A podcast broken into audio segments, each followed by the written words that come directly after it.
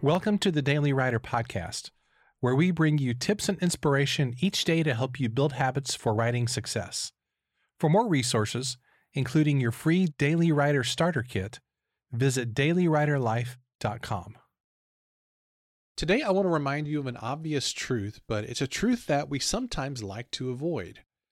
And here's this truth you're going to die someday. Now, I realize you didn't turn on this episode expecting kind of this dour, dark message, but you know, I'm committed to telling people the truth. And the truth is that none of our lives are going to last forever. We're all going to leave this earth someday. So here's my question to you knowing that that's the case, what is going to happen to all those ideas that you've been storing? What's going to happen to all those books and stories that you wanted to get to someday, but didn't? What happens to all those plans and dreams for the writing that you've been thinking about for a long time? Well, the cold hard truth is that all those things will die with you unless you do something with them while you're still alive. Now, the exception, of course, is if you're one of those rare authors who leaves notebooks full of amazing ideas and publishers turn those into books years or decades after your death. Or they have other writers flesh them out and they list you as a co author.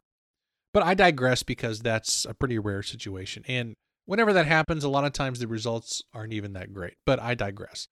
Now, the fact remains that for most of us, our creative ideas will have no value once we're gone because we're the only person who would have done anything with those.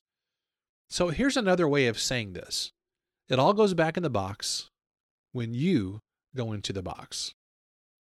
So, my encouragement to myself and to you now is to make use of those ideas. Don't wait around for the perfect time because the perfect time is never going to come.